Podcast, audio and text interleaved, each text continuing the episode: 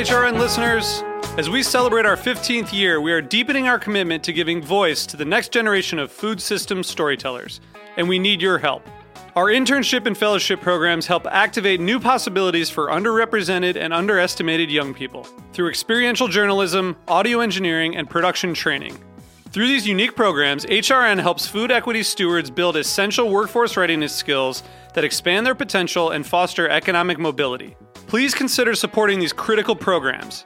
And with a minimum donation, you can be entered to win a dinner for two at an amazing restaurant in one of eight cities and tickets to a concert at a great venue in one of those cities. We have incredible partners across the country who have donated, as they also share our passion for helping to educate the next generation of food systems storytellers. Check out heritageradionetwork.org slash 15 to donate and enter to win today. That's heritageradionetwork.org slash 15 to donate and enter to win today. And make sure you donate before March 31st. Thank you. Today's program is brought to you by Korin, a supplier of Japanese chef knives and restaurant supplies. For more information, visit korin.com. This episode is brought to you by Square. If you run a restaurant or business, Square has the tools to help you stay connected to customers, shift your business, and navigate this uniquely challenging time. Learn more at square.com slash go slash Japan.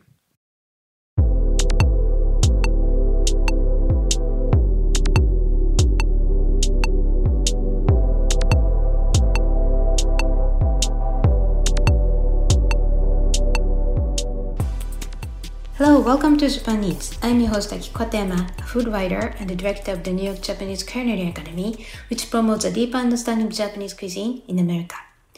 I hope all of your uh, listeners are stay and well in good spirits. Um, our studio is currently closed uh, due to co- uh, the outbreak of COVID 19 in New York City, so I'm recording this episode remotely from my apartment in Williamsburg, Brooklyn. So, um, well, this show is all about Japanese food and food culture. We see sushi at every daily supermarket, but what is beyond sushi? We hear dashi ramen izakaya, but what exactly are they? Japanese food is still mystery for many people, and I try to demystify it in this program with my clue guests. And my guest today is John Cox, who is the owner and cooper at Quercus Cooperage in Hudson Valley, New York.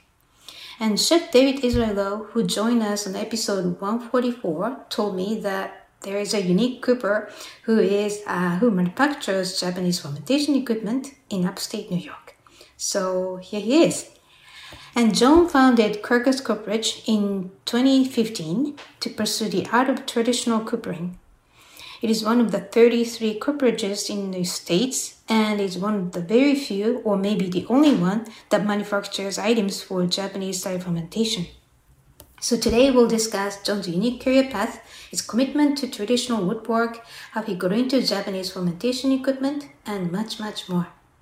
But uh, quickly before we start, Japan Eats is available on Heritage Radio Network website as well as on iTunes, Stitcher, and Spotify as a podcast. So please go to iTunes, Stitcher, and Spotify and subscribe to Japan Eats.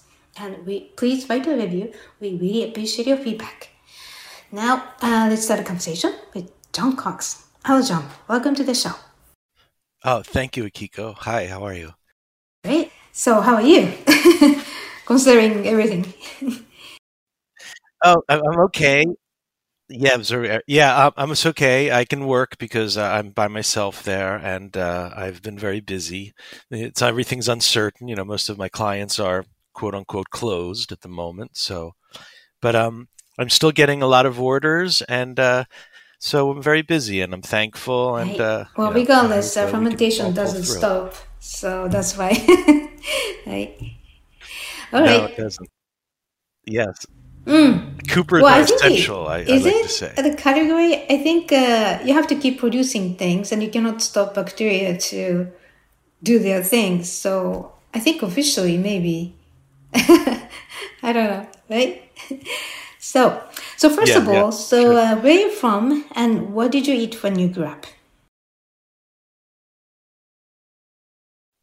Oh yeah, uh, so I'm from Philadelphia, Pennsylvania, and I grew up in an Italian household, and my grandmother was there almost every day Mm. cooking, and a lot of cutlets, you know, veal cutlets, and and fried eggplants and just uh, uh you know 1970s American uh, Italian food.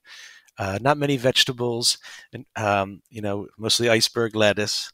I, I, didn't want to tell you that, but I heard the Shockeys on your show, and uh, Christopher said that he had the same mm. upbringing, so I thought I'd mention it. And but mostly American Italian food. And I cooked. I started cooking in a diner when I was like 17 um, so I learned short order and prep, and it taught me a lot of basics on cooking and you know how to bring a lot of hot dishes to the table all at once and how to do basic um, things. And so that mm, was a good mm, foundation. Ah, interesting. so uh, yeah, I think that's uh, what Italian grandmother. That means you have a blue blood. So congratulations. um, so before you opened yeah, yeah. Quercus Cooperage in 2015, you already had uh, 25 years of custom interior woodworking. That's what I heard. Right. So how, yeah. So uh, how yeah. did you get into woodwork uh, in the first right. place? I, oh yeah, I was uh, I was studying uh, jazz music in Philadelphia Temple University, and uh, I felt like I didn't really have the chops to do it professionally. And I met a flamenco guitar maker who worked on antiques, and I met a harp and dulcimer uh, repair person. I lived on like a luthier row. Luthiers are people who make instruments, and so I started interning with those gentlemen, and I was working at a restaurant at night, and they taught me woodworking and instrument making and I started doing antique restoration and uh, slowly started doing um, interiors, uh, mm. custom fabrication ah. for. So the music designers. led you to your current career. Yeah, the music led me to my career. Yeah, and after a few years, uh, I moved uh, to New York City, which was common back then for people in Philadelphia because it was about an hour and a half north. And I worked in a large shop in the West Village doing uh, high-end uh, mm, interiors right. for. Uh, I'm curious. Your house is uh, all those filled with beautiful handmade furniture by yourself. Uh, well, we uh, yeah, some of it, yeah. Uh, we built a house at one point, and so there's a lot of things that I made in, in that house. But uh, yeah, we were doing. Uh, we an architect would design a space, and for those price points, everything would be custom made, and, uh, and we it was almost like fashion. There's a certain look that would be on trend, and uh, we would produce those, and it was good. But after doing that for 25 years, you know, and the chemicals that are involved and everything, um, that sort of led me into where I'm at today, mm. doing the the coopered vessels. I also did a lot of uh, art fabrication. We worked for uh, sculptors and artists, and we'd be on their team, and we'd create large pieces wow. for them that would be shown. In wow, that's amazing! Galleries. Um, so sounds like you are living your dream every day so far in your life. Um, but why coopering? How did you become interested in coopering specifically? Oh yeah, sure. So yeah, well after nine, I was in Brooklyn, and after 9-11, uh, came upstate. I'm currently an hour and a half north of the city in the Hudson Valley, and I was still going back and forth. But custom interiors can be a challenge, and uh, a friend of mine in early 2015, I was telling him I wanted to stop, you know, uh, doing it, and he said, "You know what you should do? You should make barrels." He said, "Do you know there's a barrel shortage?" And I said, "No, I no idea there was a barrel shortage. And it turned out there was in 2015. And uh, so I started researching it and um, quickly got sort of obsessed on peeling back the onion because, um, as some listeners might notice, there's not anything online about coopering. There's no books. Uh, there's there's some more videos now lately, but it was sort of one of these trades that had died around the Industrial Revolution, and there wasn't just any uh, there's no mm. literature on it or instructions. And the people who were doing it sort of very secretive. And uh, so uh, I started uh, pursuing how to make. But the, the reason there is a shortage uh, is that uh, I think in 2011 uh, the state law changed, and then everybody is, if you want, you can produce um, anything distilled as far as you use the local uh, sure. agricultural products, right?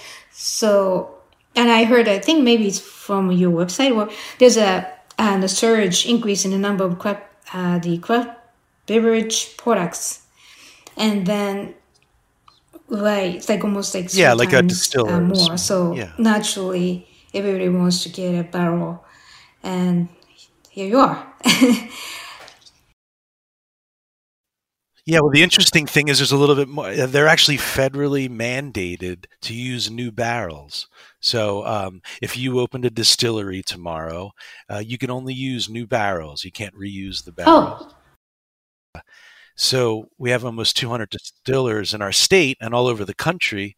And that's the barrel shortage happened because all these small distilleries, like you said, when that law was passed, started popping oh, I up. thought it was only for And they needed new to be named as bourbon to use uh, new barrels. Right.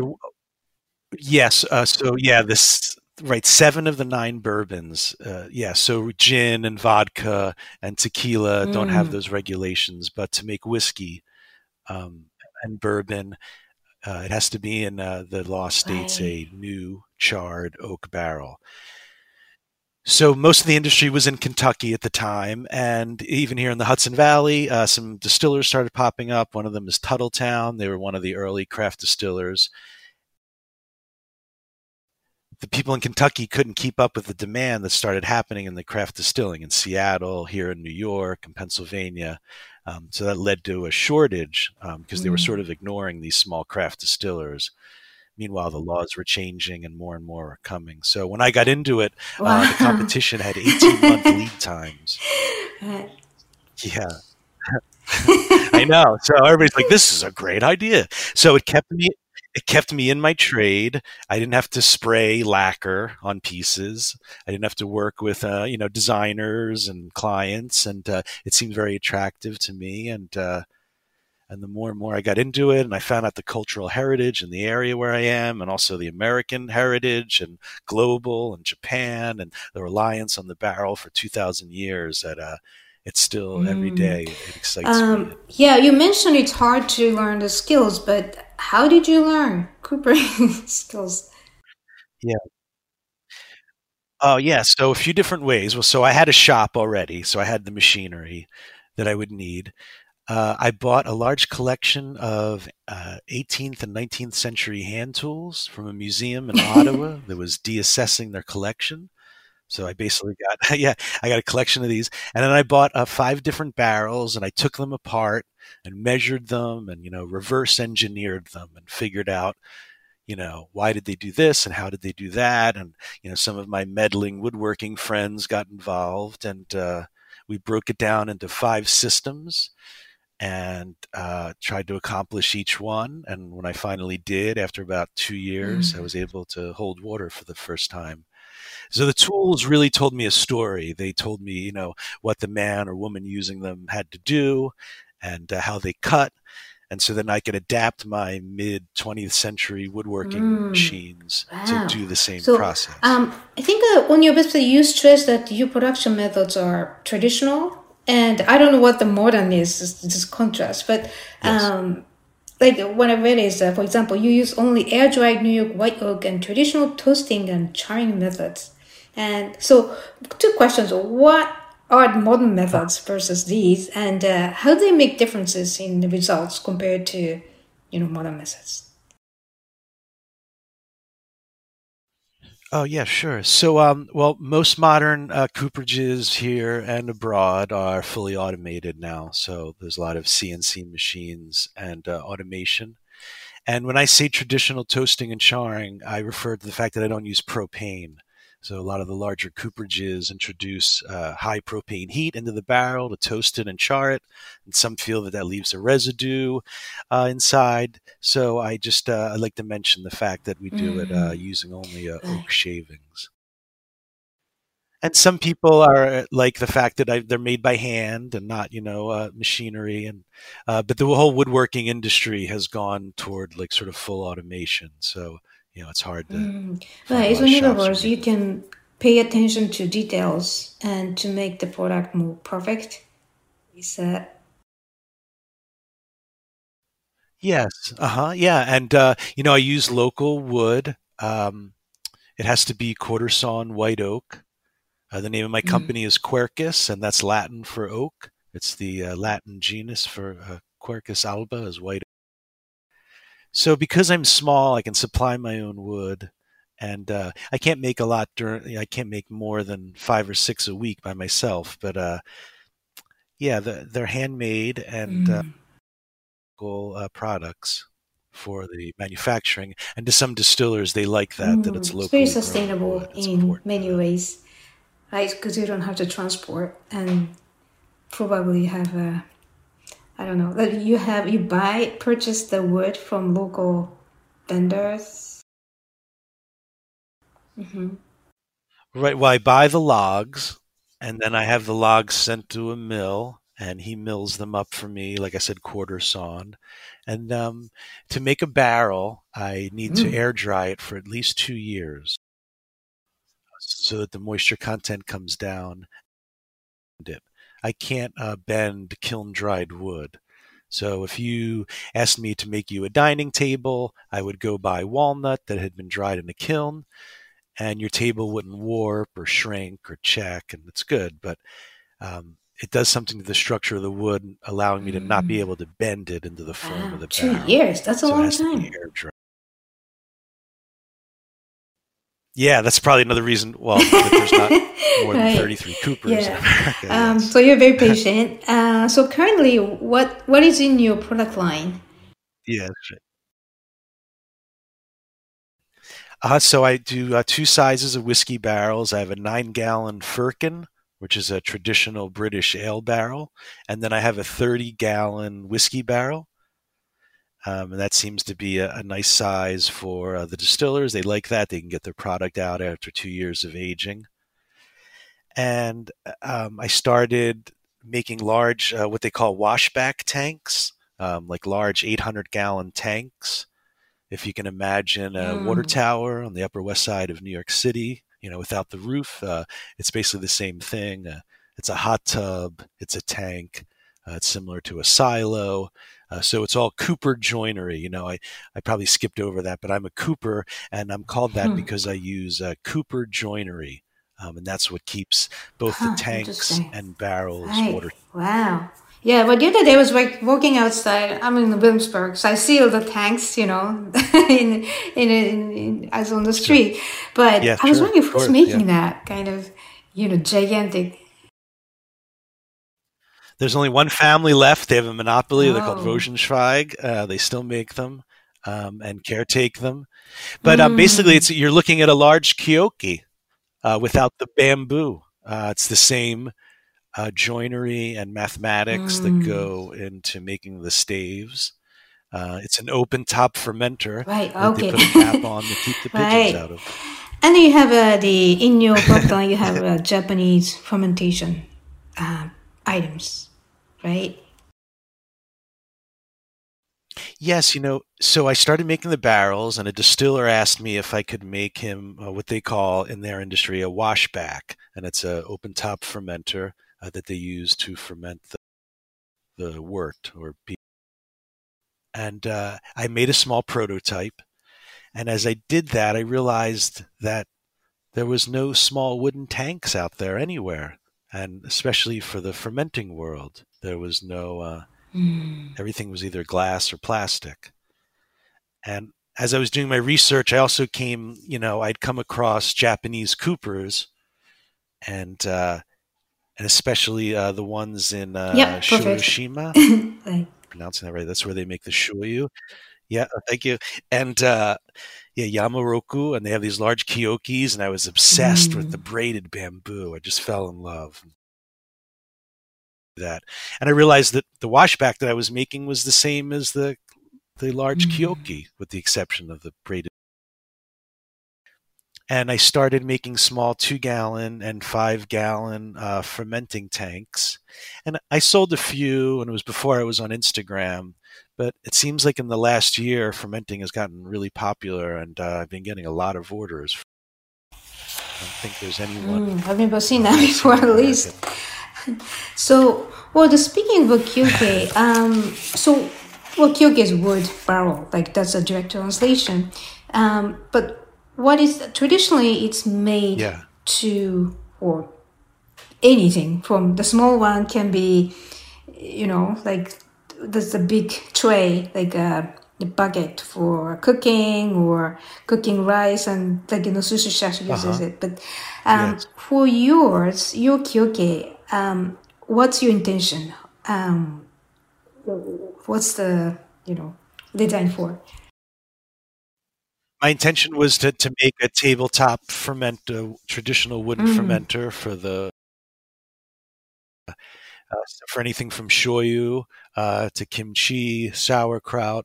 Um, I'm going to say this mm-hmm. one wrong, but yeah, uh, yeah, Nukazuki, right? Nukazuki, uh, yeah, uh, yeah, yeah. The bran fermenting, um, and I've been making some for people to do that in, and they really like the insulating quality of mm. the wood mm. for their nuka. It doesn't dry it out.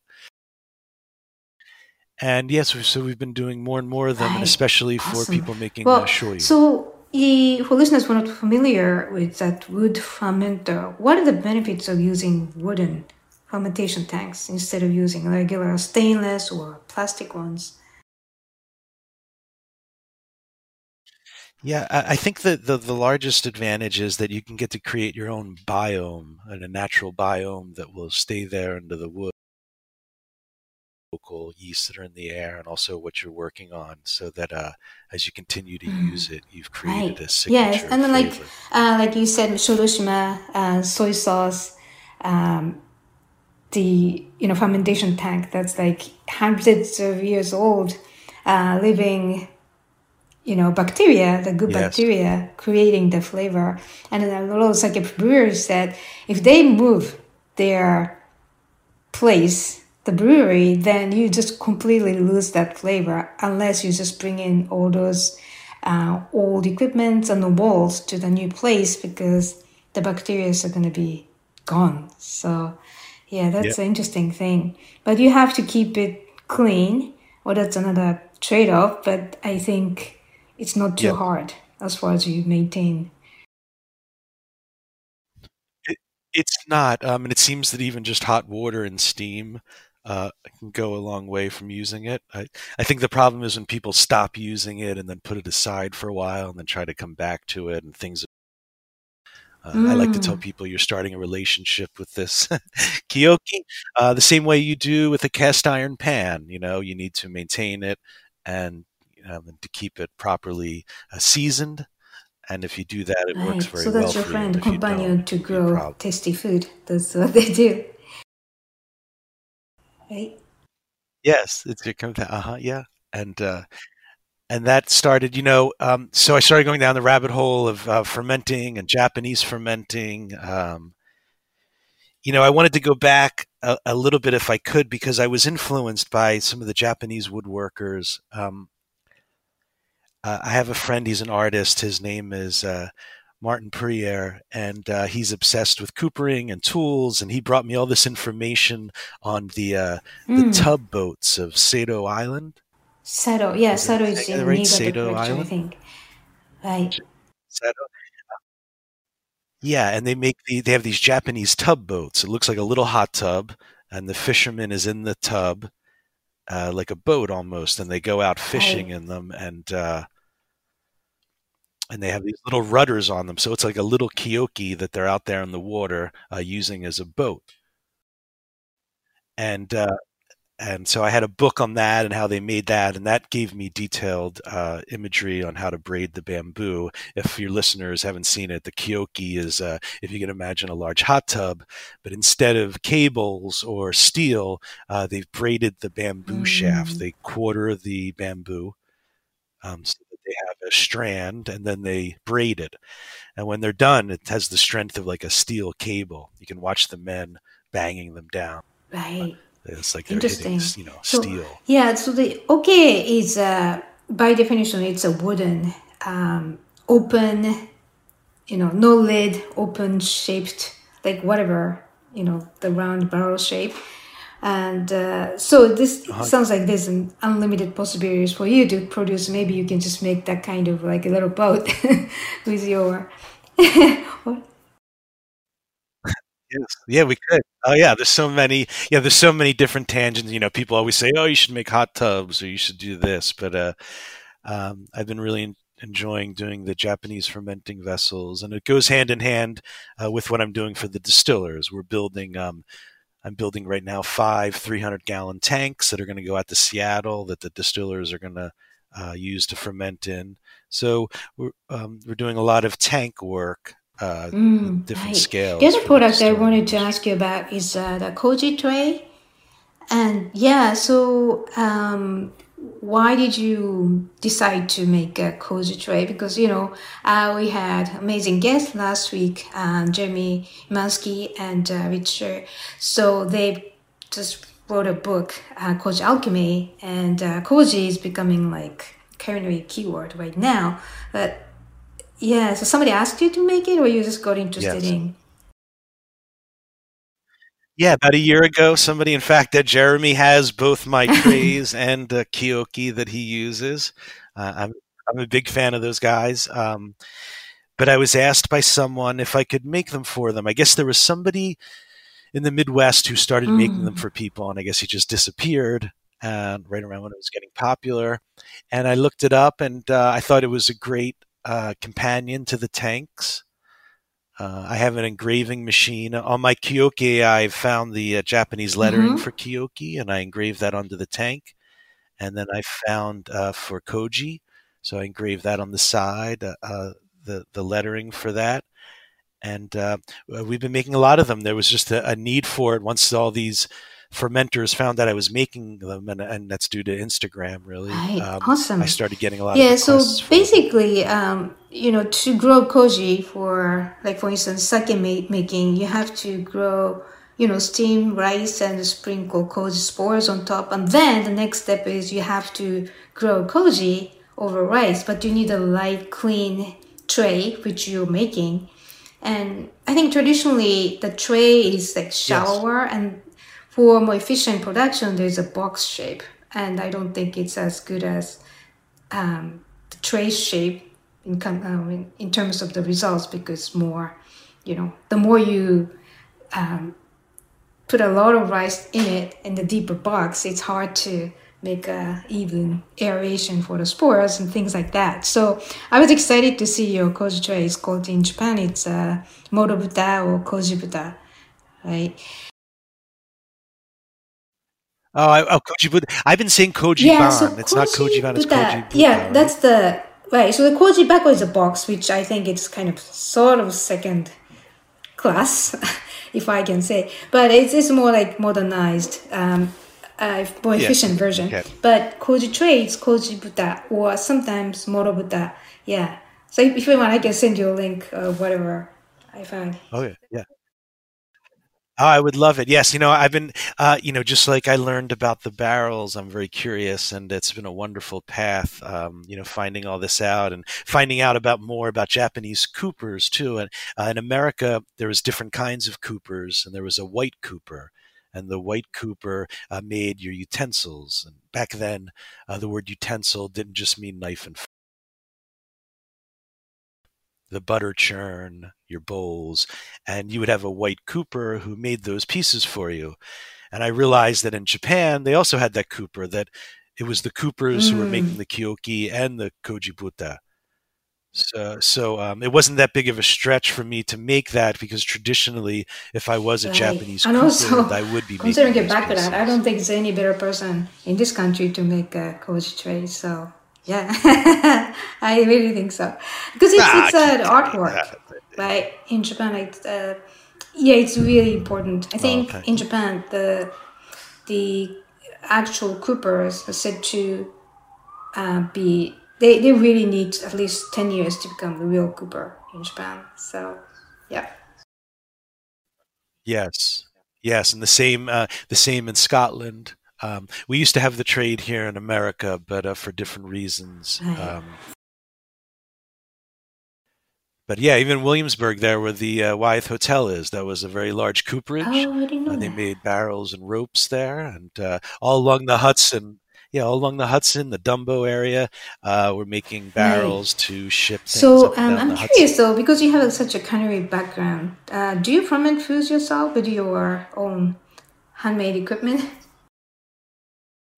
I I haven't had time. The business has been really uh, uh, it's been keeping me really busy, and I've given some to friends who have made kimchi's and shoyu in them, and I, I, I do right. want to start well, doing it, but I'm at the shop all the time. Right, right. So, uh, so let's take a quick break yeah. here, and yeah. when we come back, we'll discuss uh, white oak uh, versus Japanese cedar. So please stay with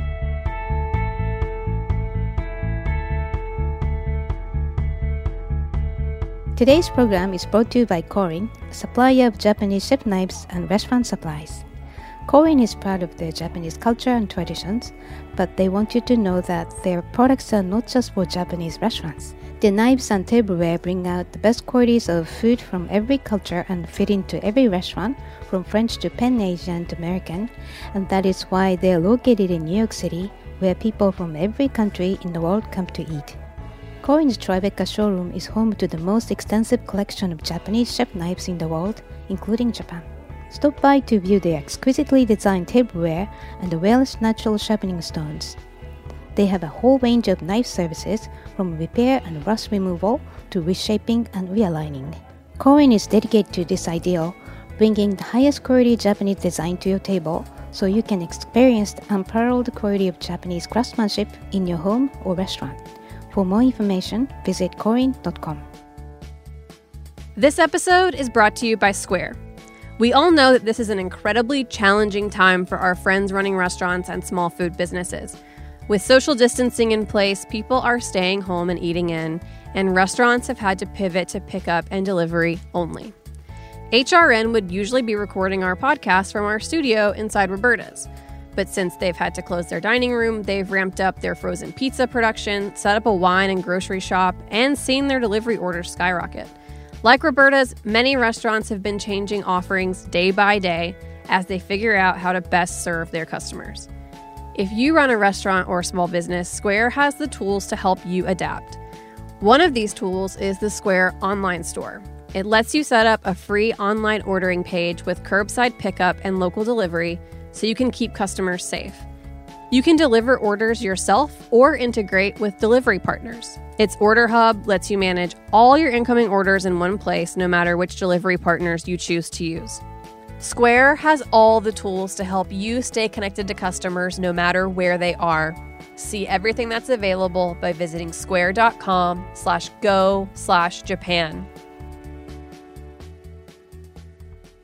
Welcome back. You're listening to Japan Eats, podcasting live from a studio in Bushwick, Brooklyn. No, it's not. studio in uh, Williamsburg, uh, Brooklyn, my apartment. Sorry, that's like automatically came out of my mouth. Um, I'm your host, Katayama, and my guest today is John Cox, uh, who is the owner and cooper of uh, Quercus Cooperage in Hudson Valley, New York. All right, so let's uh, talk about the wood um, so in Japan, the sugi or Japanese cedar, and also you know you mentioned the, the bamboos, but Japanese cedar is primarily used for food production equipment such as fermentation trays and tanks. And for listeners who are not familiar with Japanese cedar, uh, it's called the sugi, sugi tree, and it is native to Japan. And I heard 12% of the land area of Japan is planted with it. So it's a major tree. And there are many other products made with it, such as bento boxes, sake cups, chopsticks, and um, sugi has a very pleasant and subtly sweet scent that flavors food very well. But uh, John, so you use white oak, which is another amazing native tree to your area, and you said Quercus alba. That's the name, I think Latin name, right? So, what are the advantage and disadvantage of using white oak versus other trees like cedar? Sure. Yeah. Well. Um, okay. So I'll talk about the barrels for a minute and the whiskey barrels that I make. Uh, they're made out of white oak, and for two thousand years, uh, barrels were made out of white white oak. Uh, white oak has a cell structure when it's cut quarter sawn that allows the moisture and liquid not to pass through it and makes the barrel watertight. That's why you don't see mahogany barrels or cherry barrels or pine barrels. Um, it's quarter sawn white oak. If any of your listeners are familiar with uh, Mission Furniture or Arts and Crafts Furniture, uh, it has a very distinctive look. The wood has these like diagonal squiggles in them. Uh, they're called medullary rays. and in those rays are little gate valves. And as the tree grows, the gate valves close, and it allows a cooper to or a boat builder to make a vessel or Mm, barrel that is okay. watertight. But So that's the white oak. That's why we use it because of the uh, because of its structure. Now with tanks, we don't have to bend the wood. So because we don't have to bend it, we can use a thicker stave. The stave is a mm, part of a barrel or a tank. Um, so we can use woods like fir or cypress, or in Japan the shugi. Um, I have learned. I've been researching the shugi, and I've learned that it's um, more related to cypress here in America than it is. Even though in America we call it Japanese cedar, uh, it's more in the cypress family huh. not the cedar family. Yeah, very interesting. So, uh, and, and I've been doing tanks out of cypress because I feel like that matches the sugi uh, better than. I haven't been able to get any here. I would love it if any of your listeners are sugi exporters. Please call me. but uh, uh, it's hard to get here. Uh, and um, so, yeah, quarter sawn white oak. And when the European settlers came over here, they found vast tracts of it. Uh, it milled better than the French oak that they were using. And they quickly started sending it back to Europe and England. And uh, American quarter sawn white oak became the go to wood Mm. uh, to Right. uh, Well, so I actually found uh, some, for some reason there's a comparison of uh, you know the how much uh, air the sugi and uh, the white oak con- contain, and this is interesting. So as a result of my research, white oak is stronger, harder and stronger, and I tend to shrink, which is you have to be really careful because you have to predict how much it's going to shrink and still keep the shape straight, right? How do you do that? Yes. Yes. And then, you know, the other, the, oh yeah. So our, the moisture content of the barrel staves is higher than if you had asked me to make you a table. So the moisture content is high. Um, and so it's made to have liquid in it. The barrel is really designed to have liquid in it. It doesn't want to dry out. So a barrel can have anywhere from 25 to 30 staves. And if each stave shrinks even just a sixteenth of an inch, you've all of a sudden lost two inches of the circumference of that barrel, and the rings can slip off, and the barrel can get Mm. very loose and unruly. So uh, we want the barrel to be filled with water and to stay swelled. The the straps around the barrel that you see, the rings, uh, they're actually like clamps holding that wood together, uh, squeezing it together. A barrel has no glue or screws or nails. Um, it's just being forced together by the rings. I like to tell people we're like the Jedi. Right. Use the Force right. By the way, together. yeah. And also the other thing about oak. Oh, go ahead. It has a tannins. Uh, a white oak uh, is uh, rich in tannins, and it's those tannins that uh, bring a lot of the flavor Mm. profile to the whiskey. The other woods like sugi and fir and cypress uh, don't have those tannins, and they're better as a neutral vessel, as we talked about before. So you can create your own biome. If we made the tank out of oak, the tannins Mm. would overpower everything. Um, and by air drying the wood, as we talked about before, I'm flushing a lot of those tannins out. If I made you a barrel with wood I just cut, it would be like making tea with 10 tea bags. It would be very astringent. So uh, by seasoning it, lower the moisture content, and allowing it to dry, we're also flushing out the tannins. Mm. So uh, flushing, means like actually wash in the oak. before you dry them, or no? No, so like on a molecular level, the tannins are inside the Mm. cells, like a tissue paper almost. And uh, if you can imagine wood as a bundle of straws, uh, in those straws are is like a tissue paper substance, the tannins, and that Mm. gets leached out as it dries. Yeah, so two things are happening. You know, it's like you have moisture in your body, but when you jump into a swimming pool, that moisture content doesn't Mm. change. Your body just gets wet. So, and if you were thirsty and you were dehydrated, you could jump in the Mm. water and still be dehydrated. So, the same with the oak. We let the oak uh, air dry outside, and even though it's getting wet, the inside is still shrinking Mm. and losing Right, moisture does. content. Wow. Does that make sense? Yeah, so even though it's getting wet, it is Right. drying out. Wow, so that's why it takes a long time completely uh, in order to completely dry inside. That takes two years, right? Yeah, is that the ma- Yeah. right? Is that the maximum Yes, ten, yes, uh, two the- years, or that's the optimal time, or you can do it longer? No, some people, uh, I saw one cooperage, they have five year seasoned oak. Some will tell you that that's too old. Um, I think a lot of people like three year aged oak. Um, some places are saying they do it for nine months.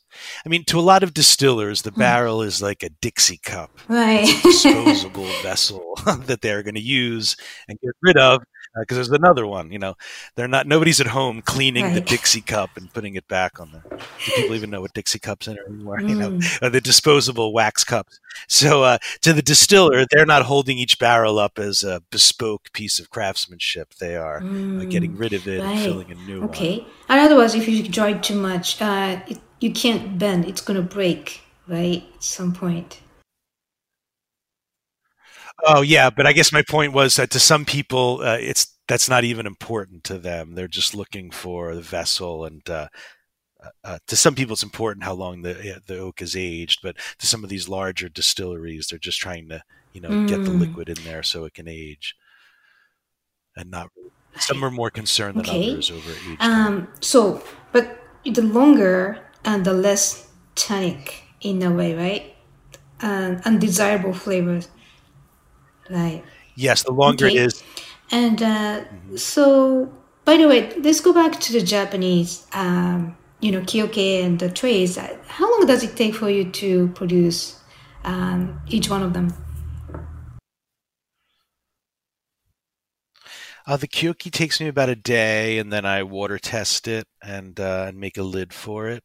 But I can do one or two a day, and and the koji trays I Mm, can do right. you know four or five a I- day. Yeah, like I said, it's just Right, me for now.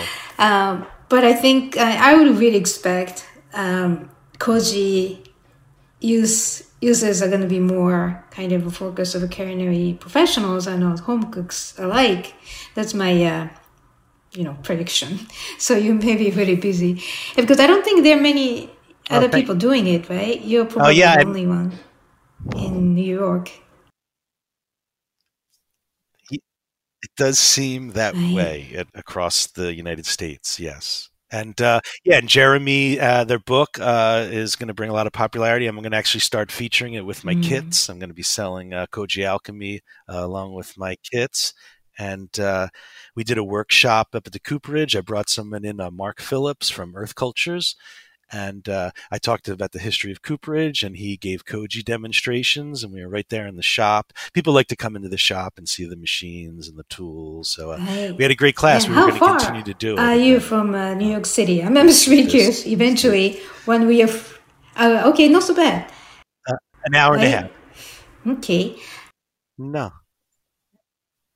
Yeah, we're like a suburb. You can get on the bus. A lot of people commute where we live here. Oh. Uh, it's an hour and a half uh, right to the Port Authority, and uh, yeah, we're very close. And uh, and a lot of people. There's a lot of restaurants opening up. There's been a big resurgence here in uh, Kingston, New York, and there's already a lot of farmers and craft brewers. And It's really a nice little bread basket up here of right. foodies. Well, uh, this is something I look forward to after this whole COVID thing is over, or you know, back to some semblance of normalcy. Hopefully, I come and see you. Yeah. Um, We'll get there. Yeah, you. I'd love to have you up to the Cooperage. Sure, I'll give you the tour Yeah. and we'll char a um, barrel. so who are your clients right now?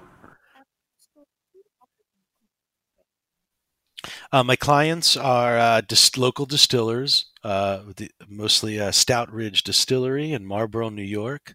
Um, he makes a rye uh, using my barrels and some whiskeys. a few other smaller distillers here, and uh, occasional beer uh, people. The the beer people like uh, the brewers really like uh, used barrels, but some of them do use new barrels. And I have a distillery in Rochester uh, who likes my stuff and they add me into their cooperage. You know, they they'll probably go through about two thousand barrels a year. Maybe you know a hundred of them are mine for Right. something special or a local New York uh, blend that they're doing, and that's fine because I'm still small. And uh, so, yeah, I've really uh, uh, customers I've been with for about two and a half, three years. They really like my product, and it's nice. And you know, you can go buy barrels for half of what I'm making because they're handmade. I have to charge more. So again, like we were talking about the Dixie cups, you know, they uh, they just kind of want to uh, buy the cheap ones and get them filled. So I have them more. Some of my clients are a little more discerning on uh, mm. the value and what goes into making the barrel and the way it tastes. Uh, uh, you know, so I'm really the only one using New York uh, white oak, and my clients feel that what I bring to the flavor profile is unique by using that wood. You know, we we talked a little bit about how we toast and char the barrels. When I do that, I'm toasting the sugars, uh, the cellulose and the hemicellulose that's in that the grain of the wood. And by doing that, I'm bringing a lot mm. of flavor components to the final product. And they seem to like, and the more discerning clients can tell the difference between Missouri wood or New York wood or how do you describe Pennsylvania yeah, wood. How do you describe the, so the nuance, the difference of the nuance yeah. of your uh, white oak versus somewhere like Kentucky? Yeah, so somebody has said that mine uh, it's got a little bit more of a vanilla or uh, uh, not like hints of coconut. Uh, some of the southern ones can be a little bit more spicier, um, with a little bit more of an edge, and some can really be, uh, you know, some wood can really offset the flavor, you know, and start to taste like baseball bats. And it depends on how they soak it, how they burn it, how they steam it how long it's been air dried. So, like we said before, if you moved all the Kiokes out of that one shop, it would probably taste different in the new location. And I, I feel like how I'm making them, how I burn the oak, how I steam them, uh, has brought something to mm, the flavor that I'm bringing That's awesome. to the table. I mean, uh, you know, the I'm just curious. Like the wineries could use your barrels, right? They could. I mean, uh, the French oak uh, has a mystique and a demand that the the vineyards like. Um, a lot of the barrels coming into the wine community are from Napa, the Napa region, and Calistoga, and they're actually getting a lot of their wood from Pennsylvania because mm. oak doesn't grow in California.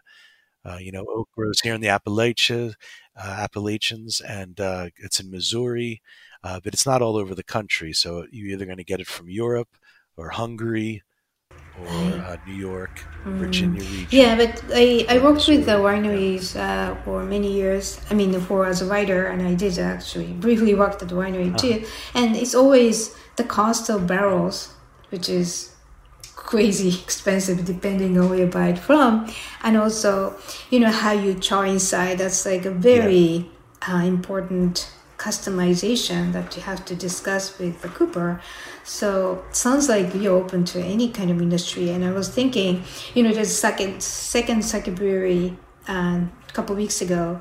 Uh, Kato-san from Kato Sake Works came, and I was he's still small, but he may do some fermentation. I was just like, yeah. you know, uh, this is my own idea, but there's the brewers like that, sake breweries in this country.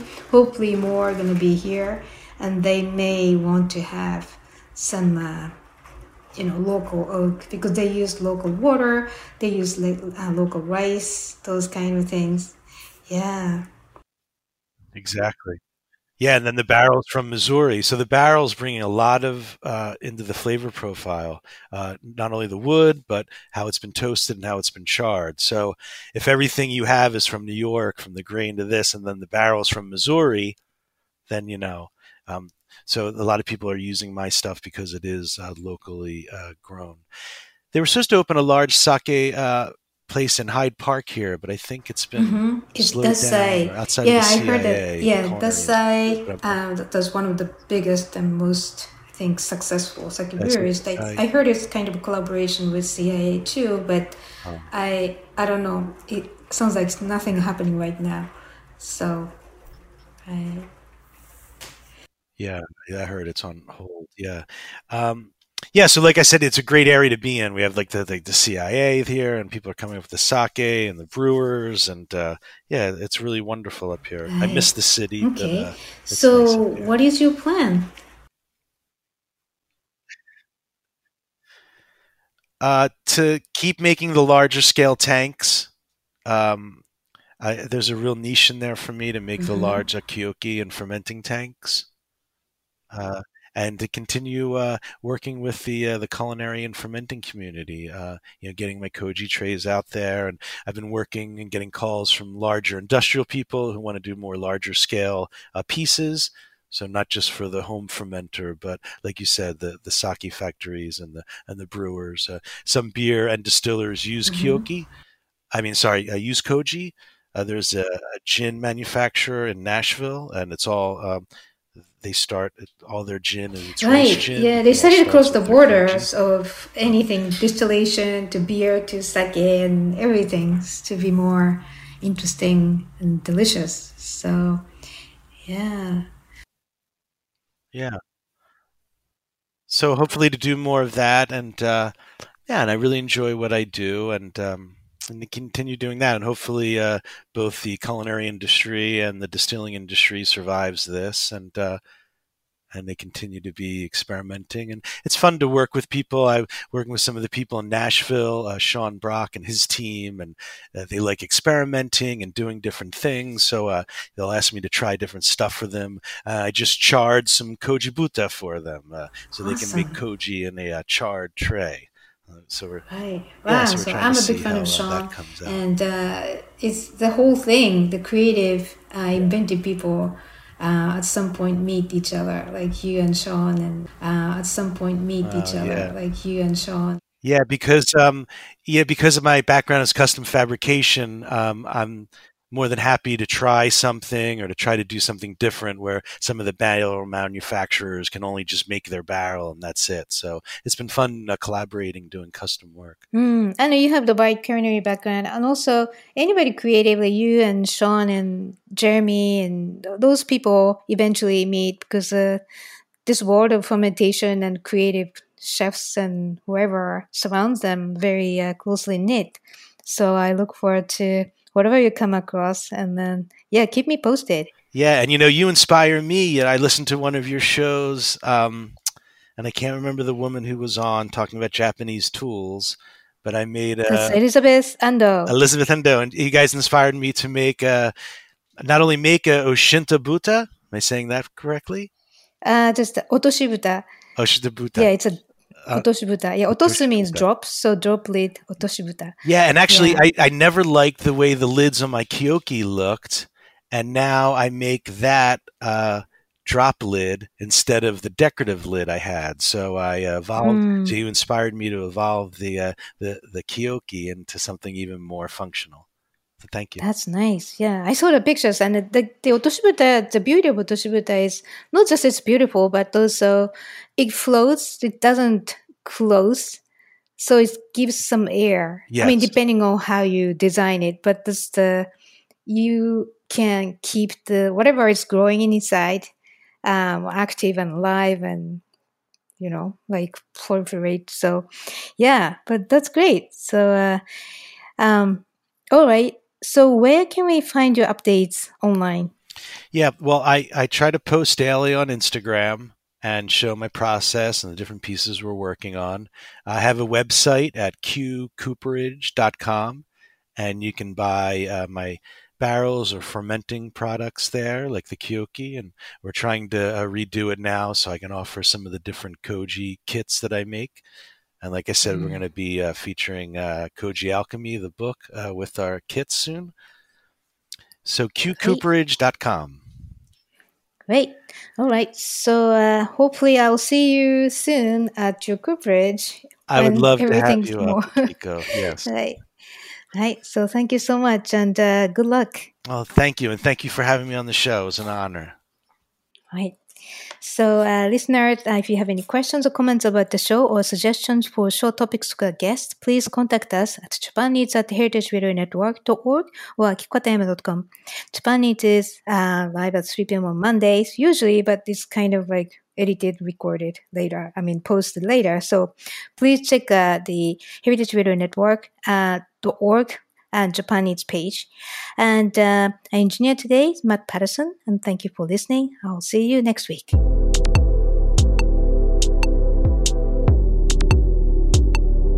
Japan Eats is powered by Simplecast.